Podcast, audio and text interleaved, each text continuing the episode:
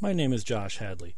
I host Lost in the Static and Radiodrome on jackaloperadio.com. This episode you're about to hear isn't really a part of either of those shows. It's just a special I wanted to do with Lewis Lovhaug. We'll call it Lost in the Drome. All right, and welcome to a special episode of Lost in the Radiodrome. I don't know, this doesn't really fit in with my other shows, but something happened recently and in the comics industry and it really pissed me off and I wanted to talk to a very smart comic fan, Lewis Lovhaug, aka Linkara, about this. What's going oh, on, Lewis? Shucks. you consider me like smart and stuff. You mean it's all an act on the show? Oh yeah, I'm I'm dead stupid. you said it, not me, so all right. But yes, oh, what news have we from the wonderful world of comics? We have to tackle the elephant in the room. We are recording this, I believe, four days after DC Comics announced its idiotic reboot. It's hard to say if it is a reboot now, though. I mean, I'm now slowly more information been coming out. The real problem has been that they that the lack of information from the start. They didn't just come out and say not a reboot. There's just certain things that are going to change and we will t- and here's what is going to change. I always hate the the lack of information. If they just had more of them telling us exactly what was going to happen, half of this the the the negative feedback on it wouldn't be there.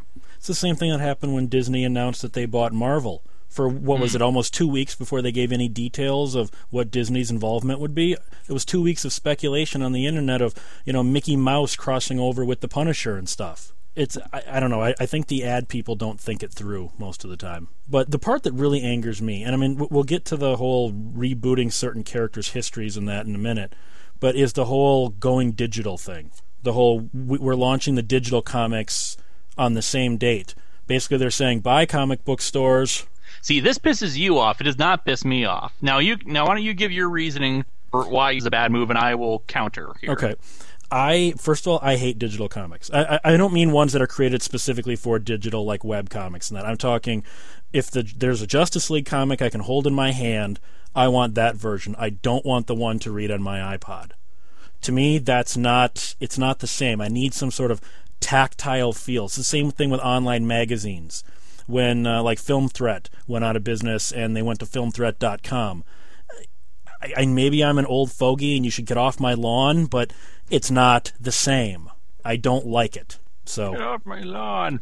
Anyway, uh, but yeah, I get I get where you're coming from, and there's always. But the thing is, they're not saying they're going to totally replace them. The advantage of digital comics is saving of space and reduced printing costs because it saves them money to not have to continually print a lot of, of books that probably won't get sold. Uh, but even but let's uh, go back to uh, you concerned about originally with your very first point, which was goodbye to comic book stores. Now, I would I will argue that this is not going to genuinely hurt comic book stores, and here's why.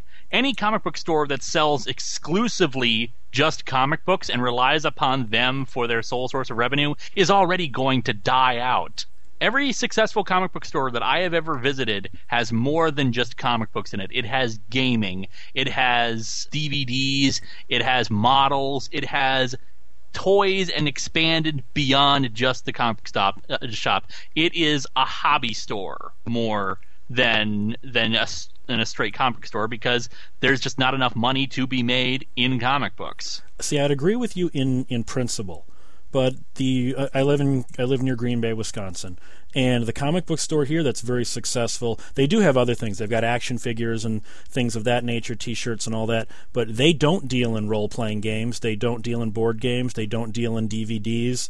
They do deal in some movie collectibles, like you'll find an old Friday the Thirteenth poster and stuff like that. But they're they're mainly comic books and action figures, and they're quite successful when they heard about this, because I was I actually stopped in there the day this was announced, and they said if Marvel, Image, and Dark Horse follow suit on this, they'll be out of business by this time next year. Well, that also assumes that a lot of readers are going to follow digital. Uh, I mean, as you said, you prefer having something tactile in your hands and something you can flip the pages of. Uh, that doesn't necessarily mean that uh, that everyone is going to instantly stop buying the physical ones. Because I, yeah, personally, I prefer having graphic novels that I can put on my shelf. I hate having the floppies But at the same time, I like you know reading on a monthly basis, and I don't want to have to wait half a year for a trade to be released, and most of, and sometimes never gets released at all. But this also is helpful for people overseas that don't have uh, local comic book stores, uh, rural areas that would comic books, but are probably but the closest one is at best an hour away. This is going to be helpful on a lot of levels, and I think in the long run, it, it you need to change or die and I think it's good that they're finally embracing this strategy. Now, pricing is going to be interesting. I don't, I can't recall if they've ever announced what the prices for the comic books are going to be or not. I read somewhere, I don't know if it was an official thing from DC or some specul- speculative article, but that they would be about half the price of the regular book. Therefore, yeah, fifty still seems a bit bit much in my opinion, but well, and then see, what are you gonna do? There's also a side to this as well that I don't think DC's seeing for one thing, it's a side that they never would have gotten a chunk of anyway, and that's the collector's market. Less copies of, say, the new Batman is just going to drive up the collector's market 10 years from now and make that worth more, or at least be charged more, because there's going to be fewer copies out there. Because that digital copy is not going to be worth anymore. to suggest that the speculator market will make a, a make a big booming return again, and if it does, it'll just crash and burn once again because of the because it's just not worth it. You could, yeah, the price, the the value of individual comics may go up again, but not by much. Well, I didn't mean the specul- speculator market. I mean just 10 years from now I find I'm missing Batman 842 and before say there were a million copies out there now there's only 250,000 it's going to be that much harder for me to find that copy of that Batman issue that I'm looking for for my collection.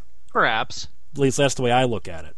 I don't know. It, maybe it's just because I come at it from a different uh, uh, mindset. Because I don't. I I hate when people call me a comic book collector because I don't buy comics to collect them. I buy them to read them. I'm in it for the story. I mean, no one says that I collect TV shows when I watch them. Well, see, I'm. Uh, I, I also read. I've read every comic that I have. I mean, other than uh, obviously the stack of to read stuff, but you know what I mean. In general, yeah. I read what I buy. But I also consider myself a collector because I still want it in good shape. I I want it to look nice. But here's the the real thing, and this is with me as a collector. I also collect video games and role playing games and movie posters and that. I collect them for me. I'm probably never going to sell these things unless I get so destitute that I need to to survive. So mm-hmm. it, there's no speculation involved of going, ooh, that's worth a lot of money. It's, ooh, I want that. To me, there's a difference in that kind of the word collector there. I suppose so. Because to me, my comic book collection is stuff I don't want to get rid of. I buy it because it looks cool. If it sucks, okay, then I go and sell it. And I've done that a lot with especially Marvel and DC stuff over the last 10 years. A lot of my collection is weird stuff that I'm lucky that I found in the first place. I'm probably never going to find another copy for 25 cents at some hole in the wall comic book store that no one's heard of in 20 years. And that is fair enough.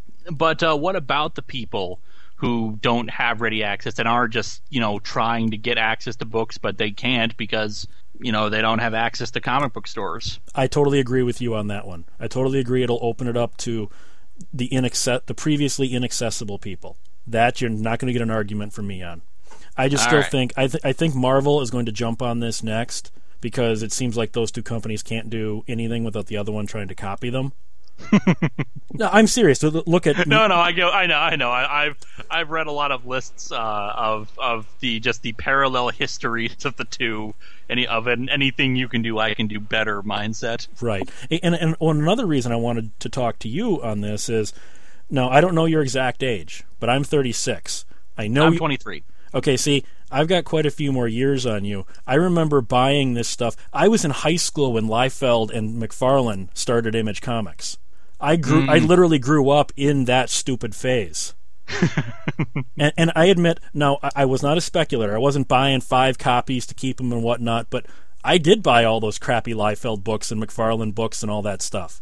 I bought them all when they were new because we didn't know that they sucked. We didn't know Youngblood would suck. You had to buy it to find out Rob Liefeld doesn't know how to write or draw, or pace, or edit, or anything else. you know, oh, and I also I really got mad at you for missing a couple of jokes in your Youngblood 2 review.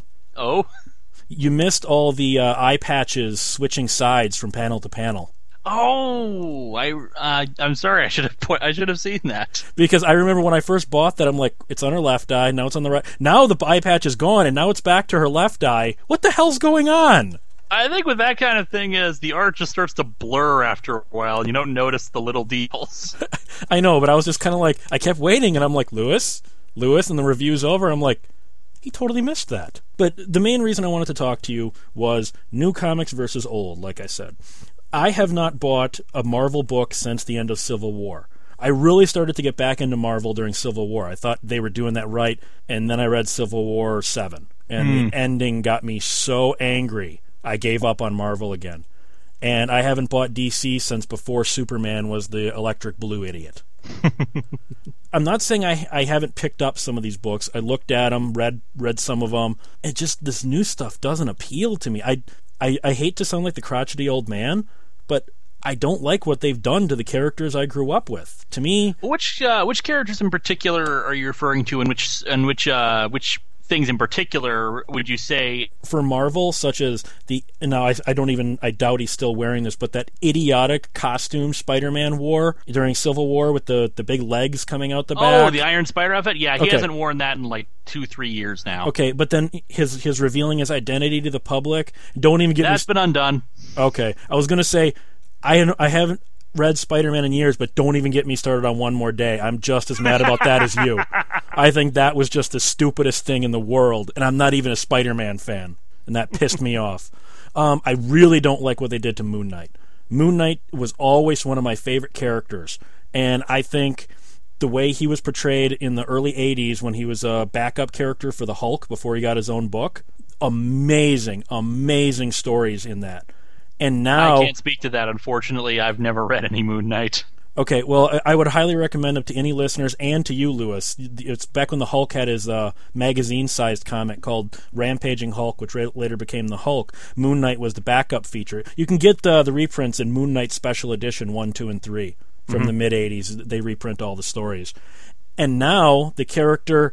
At least I bought the first few issues of the new current series, and he's whiny he kills people. He's all emo, all down on himself that he's not the superhero he used to be. And it's like, you emoed my character. What happened? How could this happen to me? exactly. And, and sometimes I think the last book I picked up just for the hell of it that I really enjoyed was uh, Stormwatch Team Achilles. I, I think mm-hmm. Team Achilles is nothing like a superhero book you've ever read before and it doesn't have any continuity with the old Stormwatch other than the title. I highly recommend it. You can get all those in trades, by the way, Lewis. I recommend those highly, but they are very, very adult. It's what a government-sponsored team of all humans. With, with, there's one superhuman, but his power doesn't deal with a doesn't help him a whole lot. Who it's their job to police the superhero community of the Image universe, and they hate superhumans or S- SPBs, superpowered beings as they call them they keep beating all they beat the authority multiple times by using real world military tactics against the authority. Because the guy that wrote it used to be a green beret or so he claimed he got fired for supposedly lying about his resume so we don't know how much but all the the tactics are sound. And mm-hmm. i highly recommend the book. And that's the last book i really picked up and enjoyed. And i know you you seem to really enjoy titles though uh, would you say you picked up in like in like recent times, aside from Civil War, that you think just totally are not interesting enough? I would just say don't hold you in your interest aside from uh, Moon Knight and Civil War. I would say like to, switch over to DC. I was really pumped for Identity Crisis. Or um, what's the one where Blue Beetle got killed at the beginning? Uh, uh, Infinite Crisis. Infinite Crisis. Countdown to Infinite Crisis is an amazing book. And I've always been an old school Blue Beetle fan back during the funny years when Giffen and DeMatteis were writing the book. Mm-hmm. And I was so happy to see Blue Beetle finally getting his due and, let, let's face it, getting a pretty heroic death, actually. Yeah. And so I was pumped. So I started buying all those books. Oh, I guess I was wrong. I have bought DC after that. I, I totally forgot about that. and they were horrible. Infinite Crisis was terrible. Oh, I would argue against that. I really enjoyed Infinite Crisis myself. Did, was the OMAC project before or after Infinite Crisis? Uh, OMAC Crisis, bef- uh, OMAC project before Infinite Crisis, I thought was pretty good actually. Uh, all the lead up to Infinite Crisis was really good. Infinite Crisis itself, the ending was not all that great, but I enjoyed the ride. I've heard uh, it's something like Wonder Woman breaks Max Lord's neck or something like that. Yep, twists it around 180 degrees.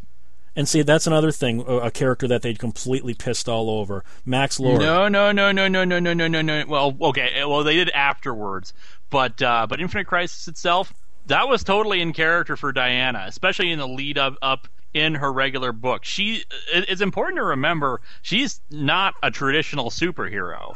No, I was referring to Max Lord. Oh, Max Lord. Yeah. Okay, yeah, yeah, we'll we'll definitely agree there. Because I loved him when he was a money grubbing Donald Trump style sleazebag who couldn't get do anything right. That's the Max a nice Lord guy, and Manor Reddington knew he was a nice guy.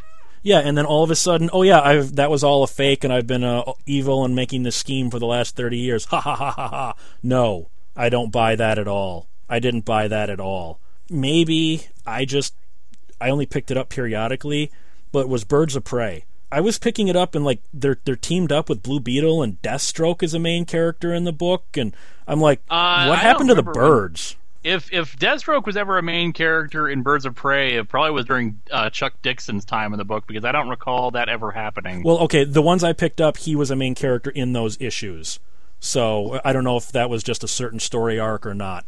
But I remember Deathstroke in Birds of Prey, and I'm like, why is he here? I, I love Deathstroke, don't get me wrong, but why is he here? And I've heard something, and you can correct me if I'm wrong. Nightwing has t- become Batman or something. He's wearing the costume. Uh, or yeah, something? uh, in the a, after uh, the last uh, big crossover event of Final Crisis, Batman supposedly died, even though even though everyone kept saying, "Oh, Batman's dead," even though on the very last page of Final Crisis we see him in the past in a cave. Uh, Dick Grayson becomes night becomes Batman, and those books are really enjoyable. You get to see uh, Dick really trying to uncover what what what the elements of Batman that worked and how he's going to be different as Batman. Uh, you see him having to deal with the, with the issues of having a cape he's not used to fighting with a cape, creating different kinds of outfits for himself as Batman, and basically, you know, coming into a, his own as Batman. Sure, night, as Nightwing, he was on his own. He was in the center. He was in the spotlight. He was great. He was his own hero. But as man, it worked really well. It was really good. I enjoyed it. So it wasn't as bad as when they tried to make Azrael the new Batman in the '90s. Yeah, it didn't go. It didn't go. It didn't go as badly as that. Because that was pretty bad. I, I remember all the hype around that, and it was like, but this sucks. I don't, I don't think it was ever in their intention to keep Azrael as Bat as Batman. It was just a let's try this. Uh, if if readers respond to him, great. It's the same thing with the Electric Blue Superman. Uh, a lot of times with uh, with writers, I've talked to Dan Jurgens about this. It comes down to they want to try something different. If readers connect with it, great. If they don't, well, we'll just bring it back to the way it was. No problem. Well, speaking of the Electric Blue Superman, that's something else I wanted to talk about was sometimes, and like you said, maybe there was a reason behind it. Sometimes it seems like change for the sake of change. You know, it doesn't it seem does like there's feel a that reason. Way, and it's and it's really a bad idea, and that's and that's also why this feels really bad. This upcoming quote unquote reboot, which we're not certain if it's a reboot or not. Well, they've already done that with Zero Hour and Crisis on and Infinite Earths. Crisis and- Infinite Earths. And people say Crisis was handled really well, and it really wasn't. It there was- didn't seem to be a lot of memos passed around about whether or not people remembered the events of Crisis or who was a new hero or not. Hawkman was the biggest problem with that. Oh yeah, Zero Hour tried to deal with that, and that made it even more convoluted.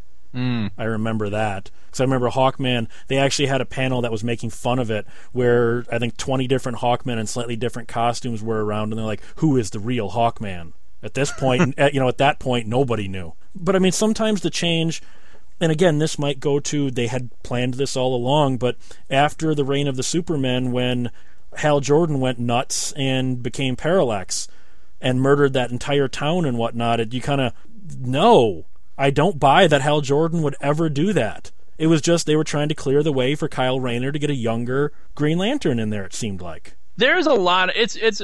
It, there's a lot of stuff that was going on behind the scenes in the Green Lantern books. Actually, there were solicitations for some other Green Lantern event that they had kind of planned on doing, uh, and in fact solicited it uh, in the in those issues leading up to uh, Hal Jordan becoming Parallax. But for some reason or another, they decided Hal is just not connecting anymore. Let's clear the path and and create a new Green Lantern character.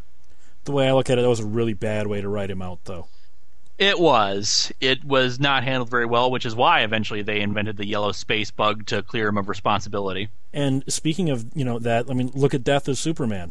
Everybody knew Superman was not going to stay dead. It was only a oh. matter of time of how long he'll stay dead. Well, the thing about the death of Superman was that it was never about it was never Superman dying. It was about how does the world react to Superman dying because no one had really done that story before. Well, they did like some Elseworld stuff back in the pre-crisis, but those, yeah, they had done the occasional dumb. Silver Age story, but it's like one panel or whatnot. This is how how does the world move on?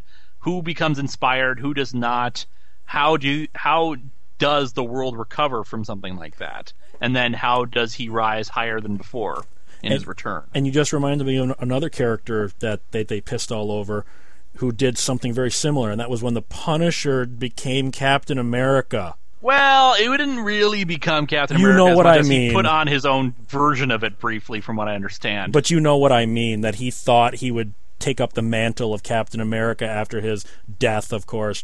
And I'm a huge Punisher fan. Oh my God, was I mad. Not as mad as when the Punisher was revealed to be an angel that had escaped from heaven and he had the spectral guns to kill demons with. That was the lowest point for the Pun- in the Punisher to me. Although I see on your upcoming reviews you've got him fighting Eminem soon. oh, not fighting Eminem. He's joining forces with Eminem. I- yeah, I- you want to talk about oh, really bad digital comics? Uh, the Eminem and the Punisher comic. That's that's a free online comic.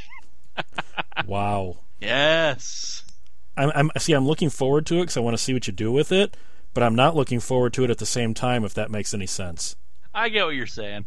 You know, I want to see what you do, but I'm also really looking forward to ri- your evisceration of Rise of the Arsenal, Rise of Arsenal, because Arsenal was another character even back when he was Speedy that I loved, and the character that I see now has no resemblance to the character I was reading in the 70s and 80s. Right there with you, man. To me, it's just a guy with the same name and the same costume. Because I remember when he was uh, when he worked for Checkmate. I, I loved when Speedy worked for Checkmate. But I th- think that was before he actually became Arsenal. I can't remember. But yeah, when he was working for Checkmate and he had the daughter and he was uh, her- ex heroin addict and that was some I, I great think, stuff. I think uh, I think when he went to Checkmate, he changed his name to Arsenal because up until that point, he was still going by Speedy. Okay, I always found it ironic that a guy named Speedy would end up being a druggie, but that's just me. I'm sure that was the intent. well, he'd been called Speedy since what the late 40s when he first appeared. There's also just like I said, it's some, a lot of this seems like change for the sake of change, or violence for the sake of violence, like Blob eating Wasp's head. It's just there to be shocking, even though it doesn't really help move the story along. Shock moments. It's it's really I, I don't understand why they put them in just for their own sake. I will never understand the mind behind it. There is uh, there is something. Uh, let me play devil's advocate for a second here and actually argue in favor of the reboot. It will actually it. Let's say it injects. I mean, I I'm not really in favor of all this, but uh, if let's say it injects new life into the characters, and it is an opportunity for people to jump on and maybe get associated with characters that they were not familiar with before, So it's becoming the Ultimate Universe. possibly. And I that's another thing that angered me. I didn't like the Ultimate Universe at all.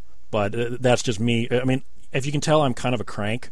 Anyone that listens to either of my shows know I'm kind of a crank and I don't like a whole lot. So Well, should, the entire idea behind this uh, this little discussion between us is to discuss old versus new. Right. So let me let me try to argue in favor of the new. all right. Eventually, there comes a point a character to evolve or change in some manner, or they just basically are telling the same stories over and over again and not really done in any creative ways. In that similar regard, Nightwing becoming Batman was a new story. It wasn't it, uh, sure they had done it briefly after the whole uh, Night Quest thing, but at the same time, he was kind of vindictive about it. He felt like Bruce was still had betrayed him for the whole during the whole Azrael fiasco. This was Dick actually trying to fill in fill uh, Bruce's shoes, and it created a new dynamic and a new idea, and actually had Nightwing training a sidekick because he was uh, training Damian Wayne, Batman's son. Batman has a son. I really did miss a lot. Oh yeah, uh, Bruce had a son with Talia. How old's the kid? Uh, I think he's about nine or ten. I really did miss a lot. Wow. It's all right. It was supposed to be based off this uh, this brief story uh, that was uh, like that was like a one shot issue, but Grant Morrison kind of screwed up the date on it, so it, it, uh, the the the story behind it, so no one's quite certain how exactly it came about. But but what we do know is it's Bruce and Talia's son. He was raised by the League of Assassins. He was very he's headstrong, arrogant, really kind of an asshole. But eventually, as as you know, time has moved on. He's really he's he's kind of become a lot more likable. Well, speaking of, hmm. you, you brought up Dick Grayson taking over as Batman. Have you seen the trailer? It, it, it's actually a short film for the fan made film called Grayson. For Grayson, yeah, I love that. That was great. It's it, it's absolutely brilliant. It sort of deals with the same thing. Batman's dead. He's trying to figure it out. I loved the the cameos by Green Lantern and Wonder Woman near the end, although I have no clue how they were supposed to. really to. comes across as it would work as a mini series as opposed to a movie, but it w- it did look very good and very professional. There was yeah, there was way too much crammed into that four and a half minute trailer that could never be told well in a movie. It'd be like the. Have you ever read the Watchmen script that they tried to make in the late '80s? Oh God, that look, that was horrible. Except for the ending. I loved the fa- I love the fact that they fell into the real world and were reading a Watchmen comic book. That I thought that was, was brilliant. So stupid. It was brilliant. That was the best middle finger to all the nitpicking fans I've ever seen. I thought the ending was brilliant. The rest was terrible, especially because the comedian's the main character in the whole thing in the present. That's not supposed to happen. It felt like such. A, it, it was so stupid. it was la- it was wonderfully stupid, but stupid. But Terry Gilliam was attached to direct at that point, and if there's a director that could have pulled that stupid script off, Terry Gilliam could have been the one to do it. I think Robin Williams is who he wanted for Rorschach. I'm not kidding. I'm not joking. Robin Williams in the '80s doing that. Yeah. Uh, I, I, I think he said something like De Niro. No, no, it was Ron Perlman he wanted for the comedian. That I could have Perlman. seen. Perlman could work. He, he De Niro. He had some part for De Niro. I don't remember who he he wanted, but uh, some part was offered to De Niro when it was in pre-production before it all fell apart.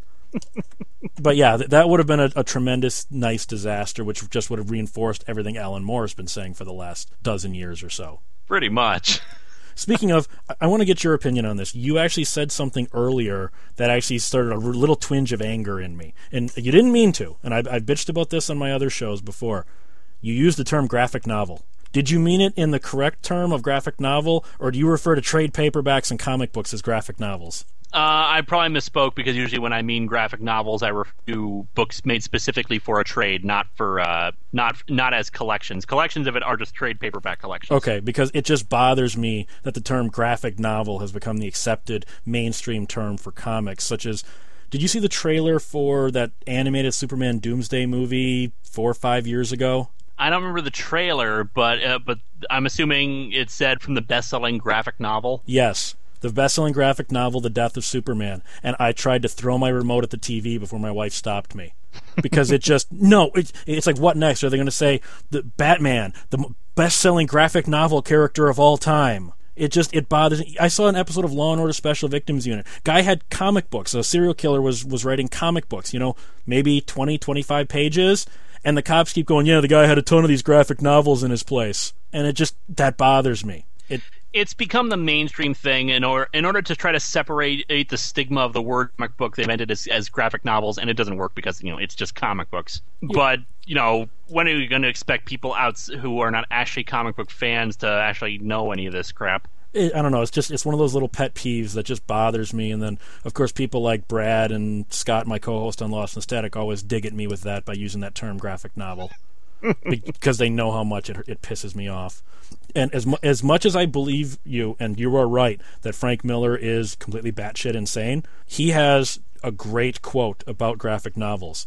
Whether you call them graphic novels or comic books, whether you call them a hooker or a lady of the night, they're the same thing. You can't gussy it up by pretending it's something different. Mm. And ev- even Alan Moore, he got mad. Uh, Time magazine called uh, Watchmen one of the uh, best graphic novels of all time. And he, I, I can't remember if it was a print interview or not, but he said, I don't write graphic novels. I never have. I write comic books. so even he can't stand the fact that people keep calling Watchmen a graphic novel. It's a comic book. Just it's a comic book. That's it. Another thing is, and I, I know adult comics. I, I mean adult as in like heavy metal and stuff like that are probably not your purview. both for you being a little bit younger and you being, well, not a pervert like like me. I've noticed a shift in adult comics. You you used to have books like Heavy Metal and Epic Illustrated and 1984 and 1994. That was those were the titles. I don't know if you're familiar with that. Mm-hmm. And and creepy and eerie and that that that would have nudity in them. They would have adult stuff in the books, but they were not about about the adult stuff. Now the adult comics seem to be about sex and violence, and we'll try to get some story in between the sex scenes and it, it seems like th- there was this weird polar shift of just going from adult comics to porn comics. Believe the term used, uh, for, especially for superheroes, is adolescent male power fantasies, and in this case, it's it's the fact that we have a generation of people who are now becoming in comic book writers or build reputations of themselves as writing stuff like this. Garth Ennis, in particular, is the one I think of who write what what is seemingly adult when really it's really immature. Oh yeah, I, I'll agree with that. Because to me, adult is Mike Grell's run on Green Arrow. That was adult without being dirty. I've uh, read bits of it, not like the not like the full run. Well, have you ever read Longbow Hunters, the three issue miniseries? No, I haven't. I know of it though. Okay, that that's what I recommend to listeners. That that is adult without needing to be dirty. See, now if I was going to argue for one, I would I would recommend uh, as say comic that's adult but still it, contains some of that that graphic quality to it and yet still works because it's about the characters. Uh, Gail Simone series Secret Six, a group of six lesser known supervillains who basically band together because they're so twisted. They're they're twisted, but there's really an edge to them that you sympathize with and you want to see them make it through the hardships they have and they live their lives as mercenaries but at the same time they're really sympathetic no is in this spite a, of all that is this an ongoing book this is one that i'll admit i haven't heard of is it's this... an ongoing book and unfortunately it looks like it's getting canceled along with everything else in the in the reboot Ugh. yeah well, uh, now, what's your opinion on not? The it's simply one of the best damn things I've ever read in my life. See, that's the way I would say with Stormwatch Team Achilles. You will pick it up, Lewis. You will pick those up. I will not stop hounding you until you buy the trades for those. Or oh, uh, we'll see. We'll or, see. Or Dreadstar, the Jim Starlin series from the '80s. The problem with Jim Starlin with anything that I've read of his, it's the same damn story over and over again. Religion is evil okay, Dreadstar has that. Okay, then I recommend the second half of the series when Peter David took over the writing chores. Okay. you might be a little bit lost in some of the references if you don't read the the Jim Starlin years, but the Peter David stuff is literally some of the funniest comics I've read in years. You're not disagreeing with me though about the Starlin thing, are you? I'm not, and I'm a Starlin fan, and I can't disagree I with just, you because you're right. Noticing this you're right. I'd like to disagree with you, but you're not wrong. So there you go. I was going to ask you about crossovers. No, no, I know what you're saying. It just, it just, I'm surprised no one else has figured this out before me.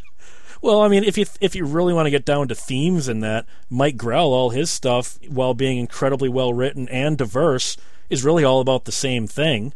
You know, it, it's it's about you know a guy refusing to accept his age and going on past the point of better judgment. That's pretty much everything Grell writes.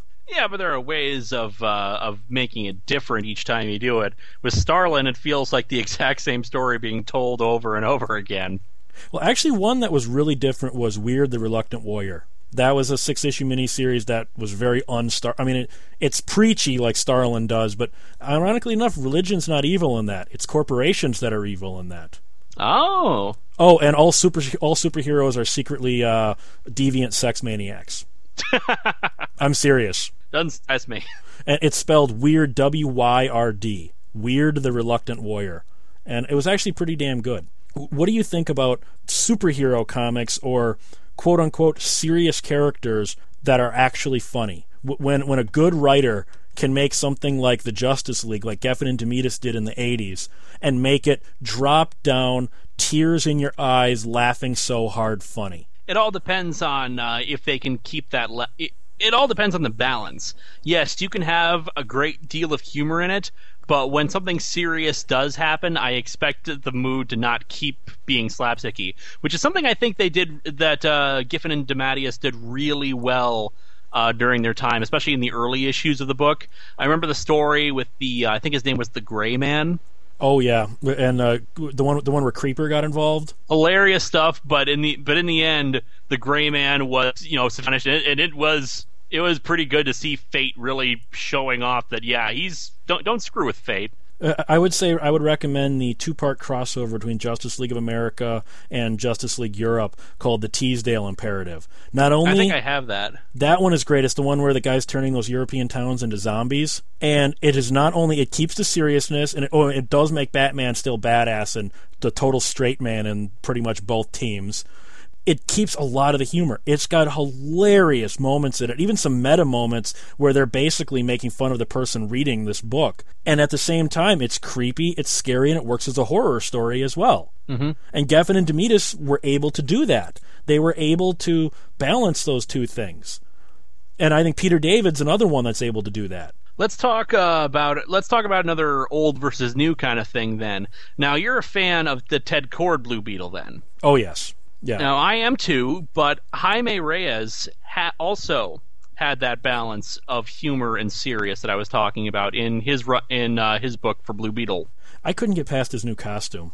I thought the new costume looked ridiculous. Really? I, I just I thought the new costume looked kind of goofy. I've seen a lot worse possibilities that could be there. It's it's just an armored suit. It just it looks too ostentatious.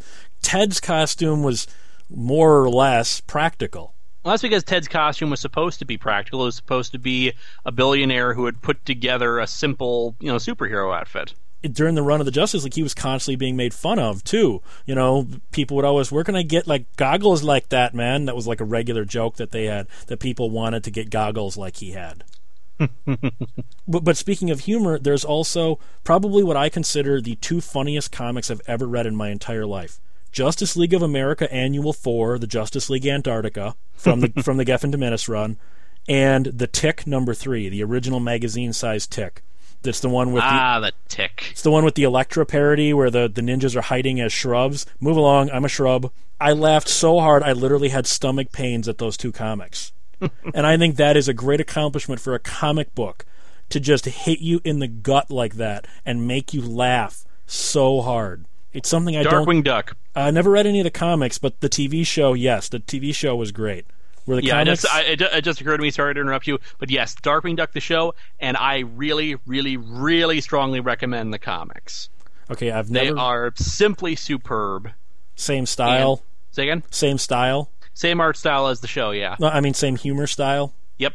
and uh, I will check those out. Then let's move to our favorite topic: crossovers, old versus new. Mm-hmm.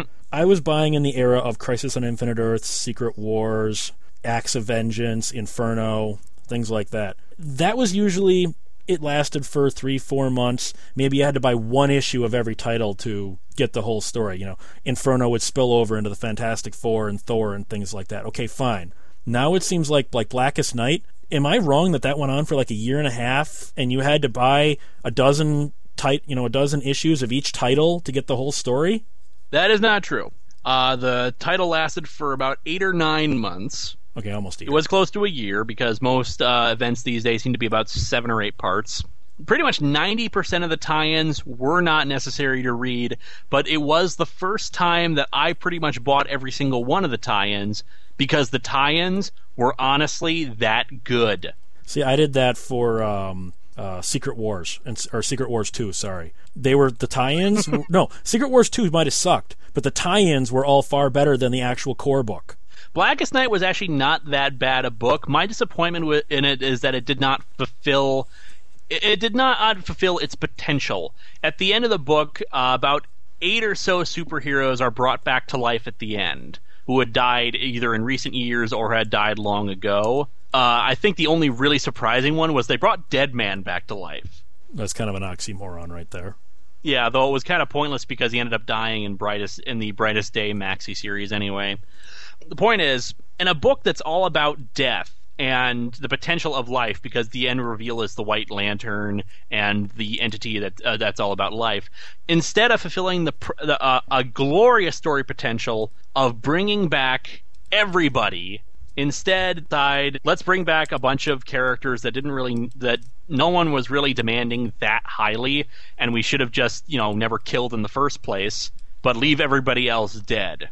And let's that. not bring back the people who died in the book itself. Let's just bring back these guys. Well, uh, And that's what pisses me off so much is that it did not fulfill its full potential as a story. That should have it should have embraced life. If death really is going to have, if they were they- they're saying serious this time, dead means dead. If you're really gonna pull that kind of crap, then put your money where your mouth is. Bring everybody back to life. Every single person who has died, every single hero. Yes, even ones that had good deaths. Yes, even ones that already have redundant names. I don't care. So many story potentials for all these characters to come back. If you're really going to have death mean something, start with a clean slate and bring everybody back. so overall, you liked it, but you were just disappointed in that they didn't go to their full potential with Blackest Night. Pretty much. It was it, it's a good read on its own, but yeah, it could have been it could have been a lot more. At least it wasn't uh, Countdown. Yeah, at least it wasn't Countdown. Well, because did you ever read Legends back in '86? Uh, I've been meaning to, but I haven't actually gotten around to reading it now. Legends is actually quite good, and that's one that, to the for the most part, lived up to its potential. Basically, Darkseid influences. You got to remember this is right after the crisis, so the the new Yeah, DC he influences universe- the people using uh Gilbert, not Gilbert Godfrey, uh something Godfrey. Uh, yeah, I, I can't remember the first name either, but it's But not it's uh, not the Affleck it's the guy convinced lots of people superheroes are evil. They're doing more damage to your planet than help. As I recall, I don't think anyone died in that event either. Uh, no one died. Uh, Robin, he got beaten by a gr- um, a group of spectators that turned on him. Uh, yeah, but he got better. Well, I, I know, but he got beaten pretty bad, uh, and basically the the whole thing, the new Justice League was formed out of that. Yeah. It was it was bringing together Beetle and Batman and Superman and all that, and but Legends actually was a pretty good read. Again, before the writer John Byrne went batshit insane, just like Frank Miller. Yep. It seems like all the old writers I grew up with are batshit insane now. Pretty much. Marv Wolfman is doing pretty well, though his stories haven't exactly been like you know super stellar. They're just they're okay. Well, I don't know what like what Chris Claremont's up to today, but I remember when he made his triumphant return to the X Men and p- put the word triumphant in quotes. It was really bad. so I don't know if he just lost it, if the magic was gone, or if he just went through a dry period. I'm not sure. Hard to say with some writers. Let's go back to the old argument again here. I keep go- Uh, I keep going off on tangents. I know we get we it, we're comic book fans. We're supposed to. okay. I'd say an argument in favor of newer stories, especially with with in the past ten years, maybe twelve years, what around when I started. It actually felt like things were developing. Uh, that that the next generation was kind of embracing their roles. That there was a clear divide line. There was the old guard, which was your you know your Batman's, your Wonder Woman's, your Supermans, and then you had the next generation, uh, their sidekicks, kind of coming into their own and being prominent heroes, and then there was the even newer generation, the Young Justice type, that actually felt like there was a lot of optimism, and there was a clear point where all three could coexist and everything was hunky dory, Unless you've read Kingdom Come, unless you've read Kingdom Come. because yeah, But even th- then, even then, Kingdom Come and Returns, I hate the I hate the, the, the concept of, of all these alternate futures that people want to start moving towards. Why in God's name would you want to move towards them? They're dark futures. but they're good reads. Whenever they do that, they're good reads. X Yeah, they're good reads, but I don't. But but uh, part of what makes them work is because they're Elseworlds, and it really shouldn't be the main line. I think that's I think that's a problem. They want to move towards these darker stories because the perception of dark equals good. Yeah, I, I I agree with that. I, I disagree with that dark equals good, but I, I agree with your assessment of it. But sometimes it really can be. Look when Chris Claremont did the Days of Future Past stuff. That was probably the best stuff from the X Men outside of the Dark Phoenix saga. Days of Future Past is not good because it's dark. It's it's good because it's a good story. Right. Being dark is just is just an added element of it. I'm going to go back again to 1986. Do you remember when Superman first decided to kill? When he killed the three Kryptonian supercriminals in that alternate future where Bruce Wayne, Ol- Ollie Queen, and Hal Jordan were the last three freedom fighters in the world completely taken over by the supercriminals? And Superman made the decision to use the kryptonite to kill them because they were too dangerous. Mm. And that was really dark. It was the first time Superman said, I can't just imprison these people. They're going to get out again and they're going to be trouble. I have to kill them. And I think something like that, if it was not as dark as it was, I mean, literally, Bruce Wayne got his head torn off by one of the Kryptonians. And you needed that for Superman to make that decision that this is what's required for me to step over this line. Do you see what I'm saying? Yeah, though it, it's it's not a it's not necessarily a bad story. It's just one of those things where yeah, the lead into it might have worked, but the end result. I, I wanted to talk a little bit about, and this does go to the old versus new. Now, there's all the comic book movies out there. We're not going to talk about the movies themselves, okay? Mm-hmm. But I've noticed a trend, and keep in mind, I'm not reading the current books, but I've noticed seeing the covers and whatnot. Like when the X Men movie came out, they they obviously changed the costumes to that black leather style, and then I noticed the comic book changed to the black leather style of costume. When Spider Man came out, Green Goblin in the comics started having the green armor, and it seems like it was the comics pandering to the movie fans rather than the movie fans pandering to the comics. That's pretty much the thing because when a when a movie comes out, suddenly people all do. It seems that sales do justify this. That they do actually start looking at comics again. Sure, most of them don't stay, but they try to lead, lure them in and get them interested in it. Because it's like with the new, obviously Green Lantern's not out at the time we record this, but the new costume, I don't like it with all the veins that are in Hal Jordan's costume. Why do I get the feeling that that's going to be the new costume in the comics? It's going to it get all might veiny. be. We're not certain because we haven't seen any of the new actual costumes and that. But let's bring this back around again to our favorite subject, which is that the upcoming reboot, because this kind of, of comes to that. One of the reasons that has been given for this whole fiasco is that they want to try to appeal to new readers and get people and and I hate this this phrase they use modernize or connect to the current generation. Ugh, I agree with you. That sucks. It's it just you know what appeals to people? Look at look at how many movies and stories have endured to this day. How many works of fiction have survived for hundreds of years? Do they survive because they are relatable? No. Perfect they survive example. because they're good stories. In the end, it always comes back to this tell good stories. Will readers always follow? Of course not. But you're doing yourself a disservice by trying what is essentially a publicity stunt. This is a publicity stunt because the more we're hearing about it, the more it seems like it'll be a soft reboot. Characters will de-age, and that will probably, eh, from what we can tell anyway, characters will become younger and maybe closer to the audience's age, but in the end, there's eh, it looks like the continuity is actually going to maintain. Which is good because I would uh, keep in mind I'm not a big Batman fan, but I think it, it'd be disingenuous to all Batman fans or even Action Comics fans to start those books over from number one and stop them. Isn't one of them near a thousand at this point? Yeah, both. Uh, yeah, Action Comics is is less than hundred away from getting to one thousand. So that would be just a kick in the nuts. Hoping hundred That- once they actually reach it. Right, that would be a kick in the nuts to Action Comics to all of a sudden, nah, we're just gonna we're gonna send you back to start with number one. And then, but I can give you a perfect example of modernizing a movie that does not work: the Star Wars prequels. The Star Wars movies endure because everybody loves them as they are, not counting Lucas's nonstop uh, messing with them.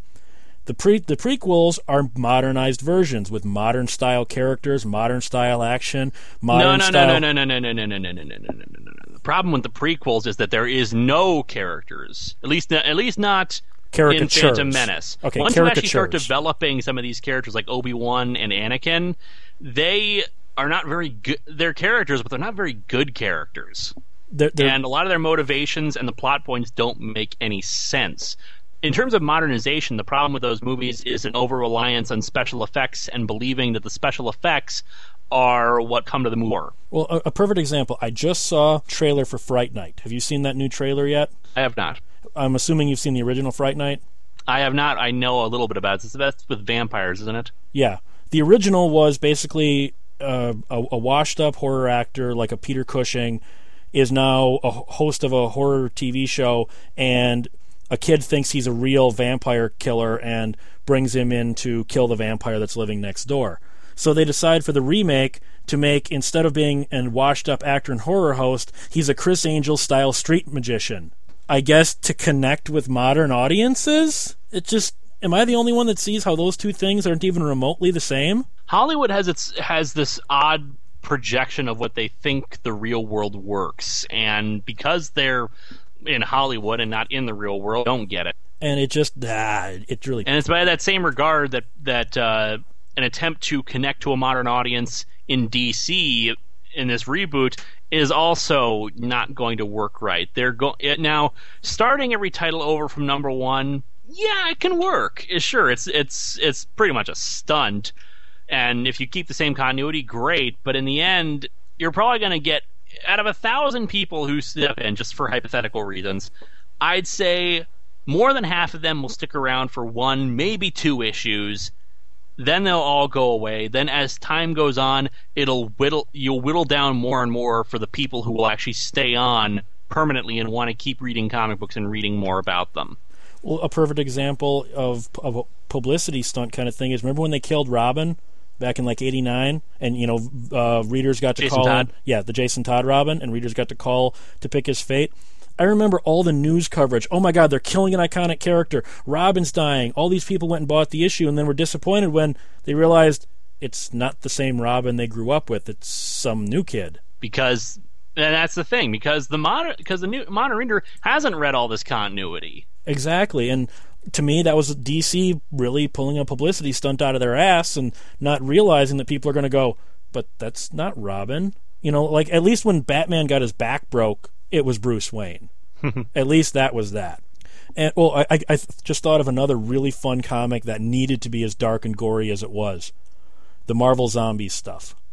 Oh, I I love the Marvel Zombies stuff, and Well, that Marvel has to be supposed to be dark humor. Right, that has to be as gory and ridiculously over the top as it is, especially the Army of Darkness crossover, Well, it's supposed to be a zombie movie just with superheroes. Who retain their powers and then become silver the They Silver retain Surfer, their powers and their intelligence. and and they eat the Silver Surfer and Galactus, which is weird. And, and and then the Deadites are involved somehow because Army of Darkness is in continuity. No, no, no, no, no, no, no. Actually, that's the thing. Uh, uh, uh, Ash thinks it's the Deadites, but it's not. Well, right, but I mean, it's Comes still across the Necronomicon, then Necronomicon's like, "You idiot! This has nothing to do with me." But at the same time, that one lady, the bag lady, said that that they were Deadites. So the Deadites are still somehow weirdly involved, not in the Marvel zombie stuff, but in the Marvel universe. The Deadites would have existed then, or that version of the Marvel universe. I mean, I personally love that. Just like uh, Batman versus Punisher, that was another really dark comic that had one of my favorite Joker moments of all time. I have, I think I've read like little bits of it. I wasn't there one where Azrael teamed up with him too. Yeah, the Azrael one came first, and like a year later, he teamed up with Bruce Wayne, and he thought it was the same character. There was a lot of little fun moments because he thought it was the same character in a different costume. He didn't realize it was two different people.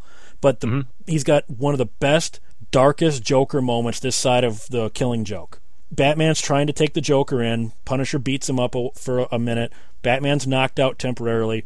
He's got the gun to the Joker's head, and Joker's like, "Go ahead, take me in. You're not going to do anything." He pulls the trigger back. There's this panel where he just looks into the Punisher's eyes, and the Joker goes all serious, goes, "Oh my God, you're really going to do it?